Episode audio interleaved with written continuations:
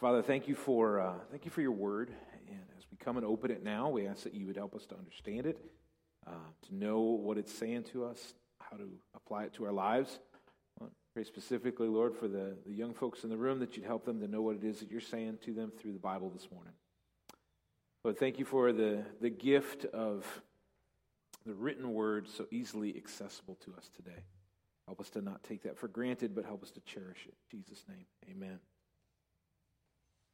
I want to show you guys a picture. This is uh, Alvin and Nellie Anderson.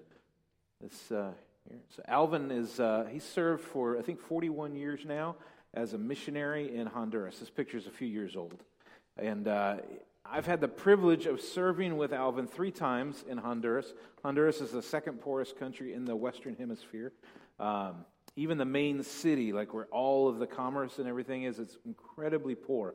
But when you get outside of the main city, it is it's just unbelievably poor in most of Honduras. When we say that we live in a rural area, we don't mean the same thing as rural Honduras. We have basically everything we could need or want, and if we don't have it close to us, we can drive easily to get it. That is not the case in rural Honduras. I want to read to you guys what Alvin said in the uh, monthly newsletter that we got from him this week. He says this After 41 years of missionary life, I consider myself well seasoned. However, I continue to be touched and blessed by the hunger and humility of the pastors and leaders from rural areas who wish to be mentored. He doesn't mean physical hunger, although they are physically hungry. He means spiritual hungry. They want to grow in Christ, they want to be led. Our ministry team of six drove 40 miles south of the city to minister to 48 pastors who attended last month's ministry conference. Some of them came from mountain villages 25 miles away, which required a four hour bus ride. What kind of roads mean a 24 hour, a 25 mile trip takes four hours? On a bus. Can you imagine? They received the word like parched ground soaks up a gentle, refreshing rain. You know, last night as the rain just continued to fall gently, poured sometimes, but mostly just gently and slowly soaking into the ground. That's what the, the hearts and minds of these desperate pastors was like. The, the most treasured tool these men have is their Bible. More than 25% of the pastors in these rural areas cannot read or write. Can you imagine trying to lead a group of people in a religion that's based on the written word when you cannot read it or write it yourself? You've got songs, you've got memory, you've got what other people have said, but you can't read it yourself. However, they have not allowed that to hinder their obedience to the call of God to preach the gospel and to feed the lambs and sheep, meaning the people of God. 90% of them have no formal training, means they've, they've never been trained to be a pastor. Some walk two hours one way to preach or conduct Bible studies and worship services surrounding villages. I share that with you guys this morning to hopefully help you understand what a privilege it is that we could just get in our cars and drive here this morning, but that we have, you know, sitting in front of you, multiple copies of the Word of God per person, and except for the youngest in this room, all of us can read it. All of us can understand it. What a privilege it is that we can commune not just with each other, but we can commune with the God of the universe this morning through His Word. The last couple weeks, we've been looking at 1 John chapter 4. The main idea in chapter 4 of 1 John is the idea that God is love. In both verse 7 and verse 16, there's this simple statement that God is love, that his essence is love, that he is the definition of love. If you want to know what love is, you look at God. Specifically, you look at who he is and what he has done and is doing. We said that the, the pinnacle of that, the, the main way that we can know what love is, is that he sent his son to die for us so that we could be with him. That's how we define what love is as Christians. 1 John 4 9 through 10 says this In this, the love of God was made manifest, meaning is visible to us, that God sent his only Son into the world so that he might live through him. In this is love, not that we have loved God, but that He loved us and sent His Son to be the propitiation for our sins. And we defined that word a couple times. We said the propitiation is the turning away of the wrath, where you have done something that deserves judgment, and yet somebody else does something to turn the wrath of the judge away from you. That is what the love of Jesus is. Now, if you've been paying attention as we've gone through First John, you've heard this over and over again, right? It's like John keeps coming back to the idea of love, just like he keeps coming back to the idea of abiding or of life, a few other things that are very, just, he keeps circling back to. It's almost like we're climbing a spiral staircase, and every time we come around, we keep seeing those same things over and over again, but we get a little bit different perspective because we're going higher up the spiral staircase. Now, uh, fancy spiral staircase like this one over in the Vatican is pretty rare. My favorite version of a spiral staircase is this next picture a fire tower. Anybody love fire towers? No? Okay, one hand. You should all love fire towers. Uh, some of the people in my family do not love fire towers the same way that I do. When we're driving on vacation, I'm sort of looking at the road, but mostly I'm looking at the tree line for interesting things like fire towers. When I see one, there's much rolling of the eyes in the vehicle. And sometimes we stop and go to the fire tower. This one is actually down in Hocking Hills. You can go to it's just next to Ash Cave. And uh, you can't go all the way to the little booth thing at the top, but you can go to the layer right below it because the top is locked. And uh, you, can climb all the way up. And as you're going up, you keep turning the corner and going higher, and turning the corner and going higher. And you see the same thing to the north, west, south, and east as you go around. And yet, as you get higher, the perspective changes until you get to the top when you get to see something like this. So, need something to do this fall? Go to Hocking Hills climb the fire, fire tower near Ash Cave, and look around. This is kind of what the Apostle John is doing with us as he talks about love over and over again. We're climbing a tower, we're going up and around, we're seeing the same thing every time we come around, but we see it a little differently. And yeah, it's a lot of work to climb that tower, but love is a lot of work too. When we get to the top, we get a different perspective. As we transition into chapter 5 today, John's going to continue building on this. He's going to help us understand more of the love of God. And he's going to focus on a few other things too. So 1 John chapter 5, verses 1 through 12. Next week we'll do the last part of this chapter and we'll be done with 1 John. So this is on page 1023 if you're looking in a Pew Bible. 1 John 5, 1 through 12. Everyone who believes that Jesus is the Christ has been born of God, and everyone who loves the Father loves whoever has been born of him. You've heard me say, nobody's born a Christian. You only become a Christian by being born again.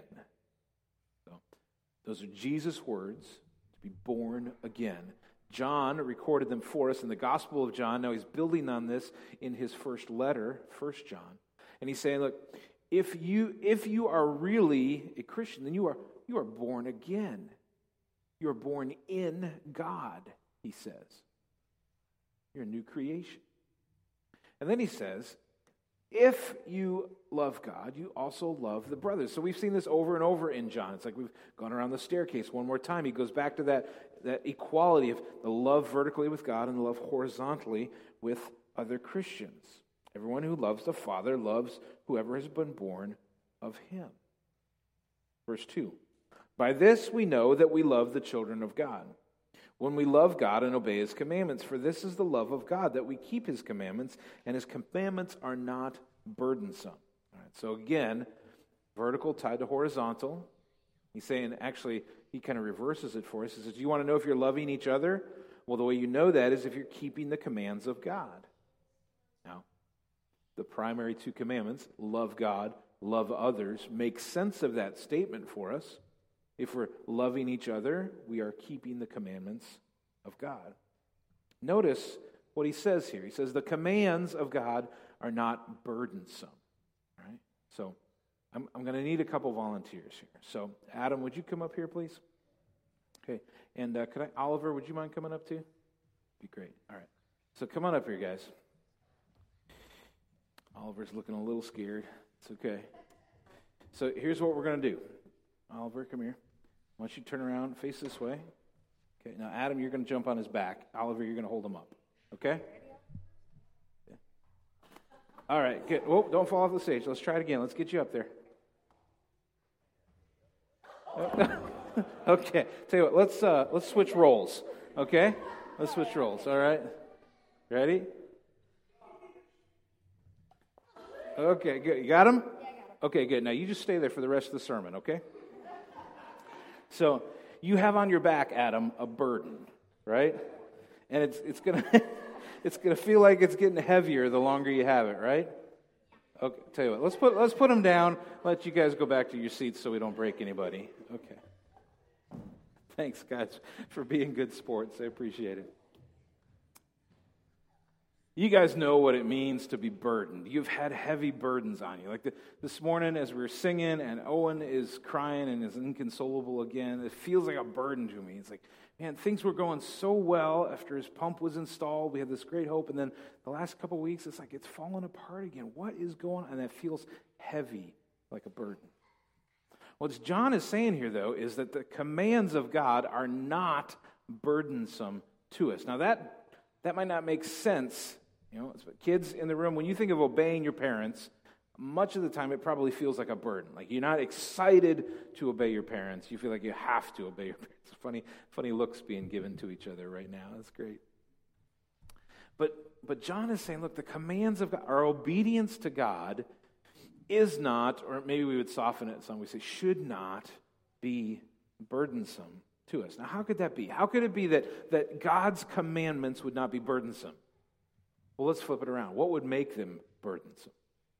Well, if we could not obey them, that would be burdensome. But we say, wait a minute.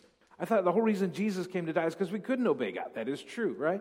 But once God has saved you, He gives you His Holy Spirit living inside of you. And part of that deal is that He makes it theoretically possible for you to obey the commands of God.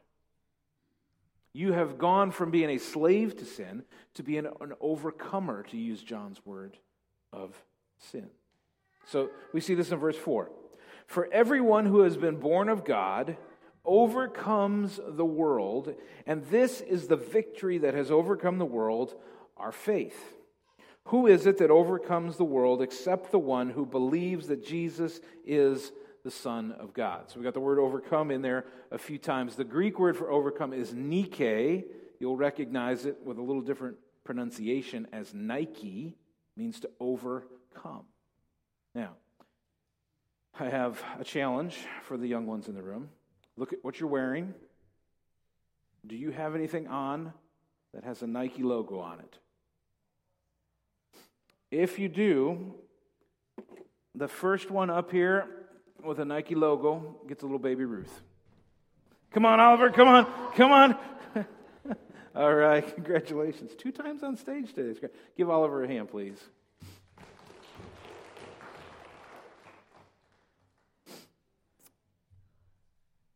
Uh, the Greek word Nike is also the root word for my name. My name means conqueror or overcomer of the people, which I think is pretty cool.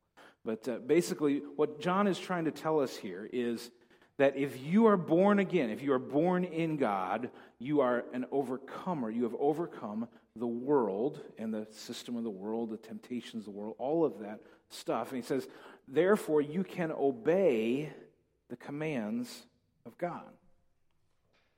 What is it that has caused us to be overcomers? Well, according to what he says here at the end of verse 4, it is our faith. So, not our works. Right? You, didn't, you didn't perform well enough that you became an overcomer. It's not like when you're playing a sport or taking the ACT or something, and the, you do better than everybody else and you become an overcomer. That is not the case in the economy of God. Instead, it is faith, it is belief, it is trusting in what Jesus did for you that allows you to now become an overcomer. Well, what's another way that the commands of God could be burdensome. So we looked at if we couldn't obey them, they would be a burden, but we are overcomers, and so we can obey them. Well, what if we don't want to obey them? This is where this is where we live, right? We know some of the commands of God, and honestly, we just don't want to do them. We, or we don't even want to know what they are in the first place, right? Because even though we're, we're born again in Christ, there's this battle that's going on inside of us still. We want what we want, and we want it now, and we don't really want to know what God has to say about it. If we're honest, all of us have that struggle, and it comes out in all kinds of ways. One of the reasons that we're doing the, the finance class is because the stewardship of finances is one of the primary places where that struggle happens. We're like, God, yeah, you can tell me to love my neighbor. I'll read the Bible. I'll pray all this, but you just keep your hands out of my checking account, God, because I want to call the shots there. And yet, Jesus talks more about money than just about anything else. He knows that this is a hard issue for us. And we want you guys to be equipped to be trusting God with that heart issue. Jesus says, where, where your treasure is, there your heart will be. And so he's like, you know, it's not even so much about your treasure, guys. It's, it's about your heart. And our hearts, many times, tell us that we don't want to obey God. We don't trust Him. We don't trust that His commands are good for us. We don't trust that He has the best in mind for us. We think He might be untrustworthy. If we go on to verse 6, we're going to talk about assurance and confidence, and it's going to be a little confusing as we read these next couple verses, but we'll make sense of it. Verse 6 This is he who came by water and blood, Jesus Christ, not by water only, but by water and the blood. And the Spirit is the one who testifies, because the Spirit is the truth. For there are three that testify the Spirit, and the water, and the blood, and these three agree. Okay, John, what in the world are you talking about right now? What is going on? Well, the water and the blood are referring to two specific events in the life of Jesus, and the Spirit is referring to the ongoing work of the Holy Spirit through the life of Jesus, through the life of all believers, and continuing on today. If you think about it, where does water show up in the life of Jesus? Most obviously, in his baptism, right? Now, there's the water to wine miracle, there's a walking on water, there's a calming the storm, all that stuff. But in the baptism of Jesus, water plays a central role. At the baptism of Jesus, Jesus is identified by John the Baptist, not the same guy who's writing here, but the cousin of Jesus. He's identified in a very specific way. John 129 says this Jesus comes to the river where all thousands of people have been coming out to John the Baptist to get baptized. He comes to the river, and we see this. The next day, he, that is John the Baptist, saw Jesus coming toward him and said, Behold, the Lamb of God who takes away the sins of the world. This labeling of Jesus as the Lamb of God who takes away the sins of the world happens as Jesus comes to be baptized and to start his three years of public ministry. John, the writer, wants us to know what John the Baptist said about Jesus so that we have a right understanding of who Jesus is and what he came to do. When in First John, the verses that we just read that talk about the water and the blood and the spirit, and they all testify.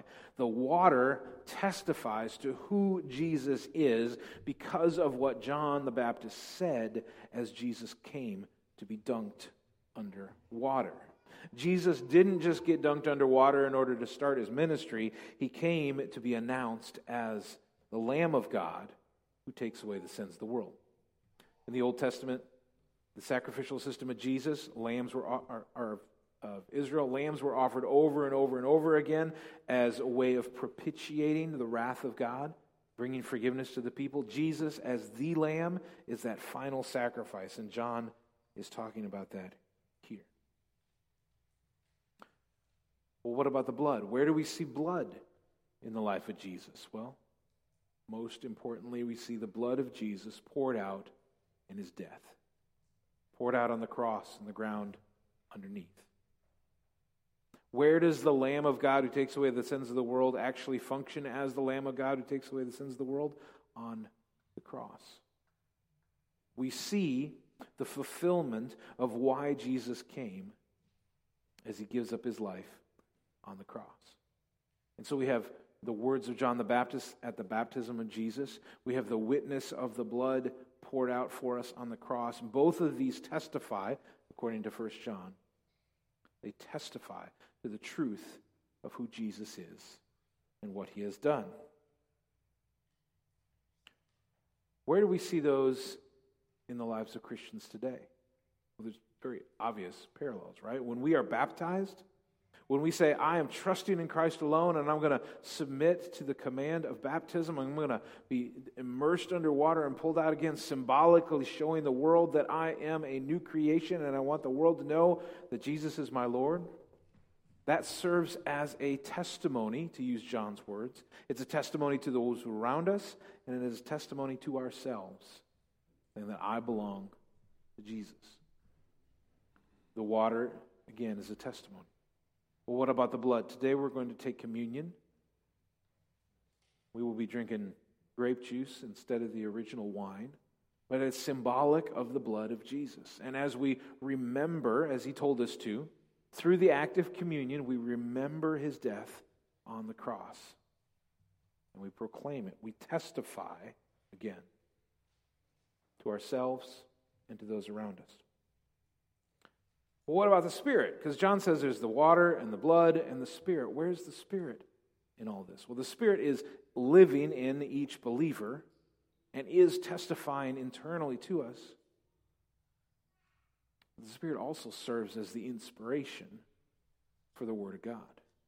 The only reason we have a Bible is because the Holy Spirit of God inspired the writers of the Bible to write the things that they wrote and then it was preserved for us and translated for us and printed for us and all those things. But it starts with the inspiration of the Spirit. And so the primary way that we know the testimony of God the Father about who Jesus is and what he came to do is through the inspired word of the Scripture. So, yes, the water testifies, the blood testifies, and the Spirit, specifically the Spirit inspired words, testify. Verse 9. If we receive the testimony of men, the testimony of God is greater. For this is the testimony of God, that he is borne concerning his Son. Okay, so, what's the testimony that he's talking about? Here it is. Whoever believes in the Son of God has the testimony in himself. Whoever does not believe God has made him a liar because he has not believed in the testimony that God has borne concerning his son. Let me read that again. If we receive the testimony of men, the testimony of God is greater, for this is the testimony of God that he has borne concerning his son. Whoever believes in the Son of God has the testimony in himself. Whoever does not believe God has made him a liar because he has not believed in the testimony that God has borne about or concerning his son. Okay. So it's not simply that some dudes got together over a few thousand years, writing a bunch of uh, Bible books, and then eventually consolidating them together into what we have as the Bible. What we have as the inspired words of God, including this from 1 John, is the Father using the inspiration of the Spirit to testify about the Son. And John says, if you don't believe what the Father has said through the Spirit about the Son, then we need to talk about somebody being a liar. Now, I don't know about you guys, but I don't like it when people lie to me. I don't like it when I'm deceived. I don't like it when I'm promised something and I don't get it. Two days ago, we went to Taco Bell in Sydney, and it was kind of a fiasco in many ways. This is what I ordered a, what's it called? A uh, Crunchwrap Supreme. This is what I ordered. This is what I got. I was lied to. I was deceived. It's talk, I should expect that, right? yeah. What's what's John saying here about liars though? He says if you don't believe the testimony that the Father has given about the Son, then you make God to be a liar. Now, God doesn't actually become a liar. It's just that you're basically accusing him of lying. That's what he's saying there, right? Now, those are those are big words, right? I mean, shaking your fist at this guy saying, God, you are a liar. You can't be trusted. What is this testimony that we're given? How do we know that we can trust it? Well, 2 Timothy 3:16 and 17 speaking of the written testimony that we have says this all scripture is breathed out by God.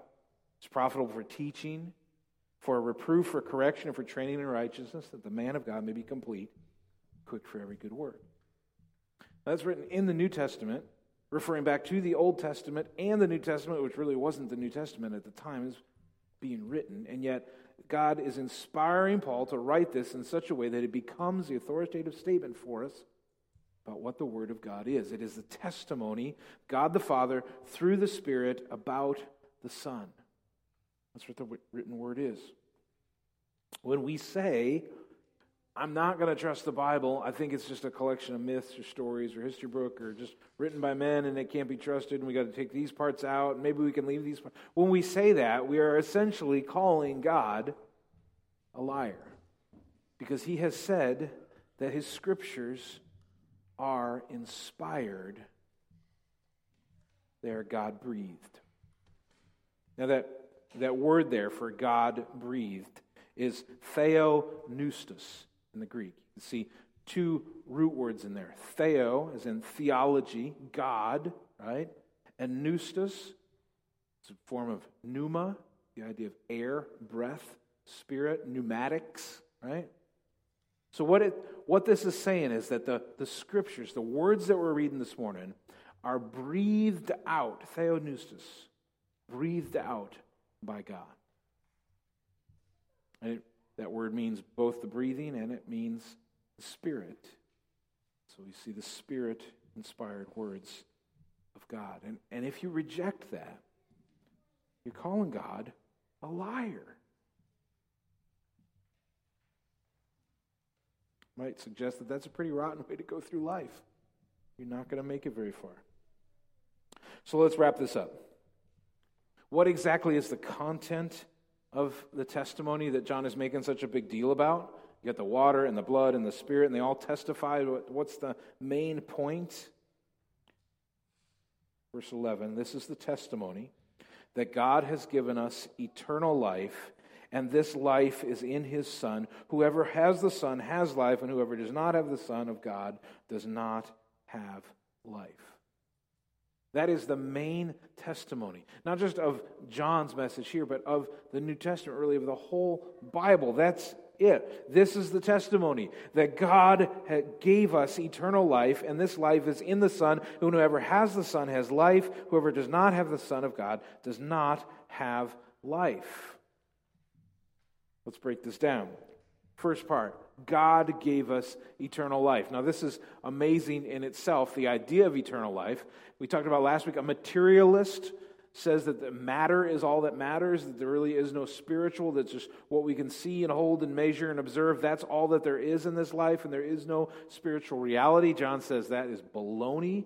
You can have eternal life, that when your body ends, your spirit can live on for eternity in friendship with God. On the flip side of that would be judgment for eternity. Says, but you don't have to have it. You can have eternal life. Where does that life come from? How do we get it? John says God gives it to us. We don't earn it, we don't buy it, we don't inherit it because we got the right name in town. We are given it as a gift. Eternal life as a gift. That is the doctrine of grace, the, the teaching that, that we, are we, we receive the gift of life from God, not because we deserve it, but because of his great love for us. You're reminded of that most famous of verses, John 3:16, that God gave his only son that whoever believes in him might not perish. That doesn't mean won't die on earth. That means eternal death and judgment, but have eternal life. God gave his son. God gives us eternal life. So back to that verse 11 and 12. This is the testimony that God gave us eternal life, and this life is in his son. So where how do we get that life? It's a gift. How does it come to us? It comes to us in the son.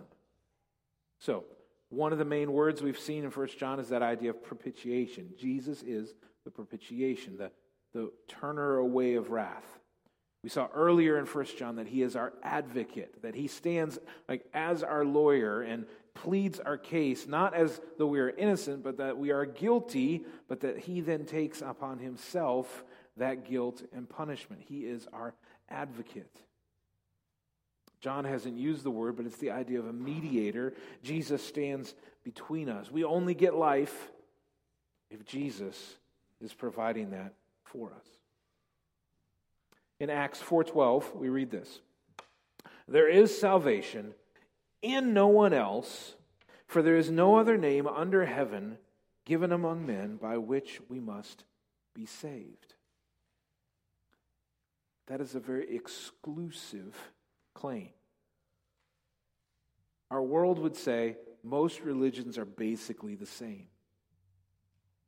The Bible says that is not true. That there is one name by which you must be saved. It is the name of Jesus. Jesus himself says in John 14, 6, I am the way, the truth, and the life, and no one comes to the Father except through me. This is highly offensive to our culture today. It's not politically correct. It's not tolerant to say that Jesus claims to be the only way and that all other ways lead to death. But that is the claim of the scriptures. Do you believe that this morning? You can't get to God through Moses even though Moses is part of the story of the scriptures, or through Abraham, or through Muhammad, or Krishna, or Buddha, Buddha or Confucius, or anyone else. There is one name, name of Jesus, by which we must be saved. There is one truth, one way, and one life, and that is Jesus. Verse 11 again. And this is the testimony that God gave us eternal life, and this life is in the Son. Now, an equation. Whoever has the Son has life. Whoever does not have the Son of God does not have life. Again, an exclusive claim. This is John, best buddy of Jesus, saying, if you don't have the Son, if the Son has not saved you, if you are not born again in the Son, then you do not have life. He doesn't say that in a condemning, mean, grumpy way. Over and over again in the book of John, he has, he has addressed his readers as beloved. He loves these people. By extension, he loves us. He wants us to understand that these words are true. To have God, you must have the Son. If you don't have the Son, you don't have God the Father, you don't have life.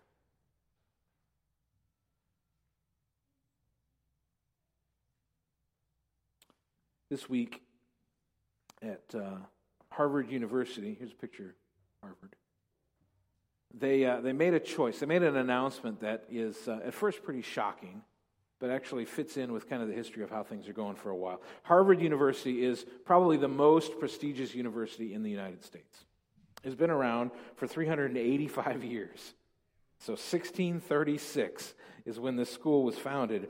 And it was founded as a theological college a training facility for young men who would become pastors, who would then spread the gospel, plant churches, disciple people throughout the rapidly expand, expand, uh, expanding colonies that we would now call the United States of America. Its purpose for its founding was because a bunch of people got together and they said, Look, these colonies are exploding. We're going to need churches pastored by good, strong, theologically grounded gospel loving, gospel proclaiming men, and we need a place to train them. That's how Harvard got started. Now, Harvard today is, in general, a godless institution. It is churning out graduates that are more prepared to fight against God than to fight on the side of God. The students at Harvard are being trained in godlessness. Now, this week, they announced that their, their new head chaplain, the one who is going to oversee all the spiritual life on the campus of Harvard, the new head chaplain, is an atheist. You think, how does that make sense? How can he oversee the spiritual life of the school if he's, he's an atheist? Now, there's a whole bunch of different chaplains. You got, you got different kinds of Christian chaplains, and you got Buddhist and Hindu and uh, probably Mormon uh, and uh, Muslim and all kinds of other chaplains on the, the campus in order to minister to the different flavors of students. And all of them unanimously said, This guy, who's an atheist, he's been the atheist chaplain for a few years, he's going to do a great job leading all of us as we lead off all of our students in spiritual matters. Now, for us, I think Doug's shaking his head. He's like, What is wrong with these people, right? We look at this and we think, this doesn't make any sense. And yet, all of those highly trained, experienced other chaplains, they all said, This is a great idea. How in the world did Harvard get to that place? This is the, the seal of Harvard, this next picture here. Latin word in there, veritas. Anybody know what veritas means? Truth, yes. Harvard has walked away from the truth Jesus. Psalm 14, first verse says, The fool says in his heart, There is no God. So, according to the word of God, the man who is now serving as the chief chaplain of the university founded in order to train men in the word of God is a fool.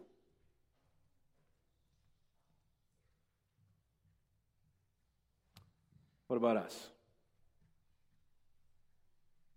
Maybe you would openly say, Yeah, I don't believe in God. Maybe it's just something that you hide inside of you or the way that you live your life that says, I don't really believe, at least in these areas. I'm going to keep control of this area for my life. And maybe God is there, but He doesn't really have much to do with my life. In that case, we're not really much different than Harvard. Are you committed to what John refers to as the testimony? That Jesus is the way. Are, are you committed so that as our world continues to do insane things like what we just learned about at Harvard, are, are you ready to stand on the Word of God, saying, I believe that this is the testimony of God, and the testimony is that the only way to God is through God the Son, Jesus? Are you ready to be alienated, to be exiled, to be ostracized. I read an interesting book just last night. It was written a few years ago, and some of the things in the book have already come to pass. But the chapter I was reading last night was making this point, saying that there are certain professions that in the next few years it's going to be impossible for a committed biblical Christian to work in those professions. I think about the, the poor guy who keeps getting sued because he won't make cakes to celebrate homosexual unions, right? And he, he, gets, he wins one battle and then he gets sued again, and he wins the battle and he gets sued again, over and over again. Are we getting to the point where nobody who's going to stand on his Christian convictions can be a cake baker? What about a lawyer? What about a school teacher? What about a soldier? Are you committed to the testimony of Jesus Christ as the only way? To the point where you may even think, I've been working in this direction for 20 years and my career has been going in the right direction, and I'm going to have to walk away from it because it's either I go along with what the world is asking me to do or I change my job. It seems to be where we're heading as a country. Are you ready for that? Will you stand on and with the testimony that John talks about here? If you are in Christ, you are an overcomer of the world. Your eternity is set, it is guaranteed. Will you live in light of that as our world gets crazier and crazier? Will you stand strongly on the testimony of the Word of God about the Son of God, given to us through the Spirit of God from God the Father? That will set you apart. But it's worth it. Be faithful to your Lord. You'll be a light in darkness. Even when you're called darkness rather than light, you will be a light. In just a few minutes, we're going to partake of communion. I want us to pause and reflect on the things that John has said to us, the challenge that is brought to us as we think about how do we fit into this world? Will we stand on this testimony? The water, the blood, the Spirit all testify to this. Jesus is the way. If you have the Son, you have life. Will you devote your life here to making sure that that is truly proclaimed by you. Let's pray. Father, uh, thank you that you have you've given us this gift of this simple little meal where we can remember what Jesus did for us. Jesus, thank you for giving your life so that we could have life. And that if we are in you, we have life. Thank you that you not only give that gift to us, no strings attached, no payment that can be made, that you don't simply give us a ticket to heaven, but that you commission us to proclaim the good news of your death until you return. Or would you make us more faithful witnesses, more faithful testifiers.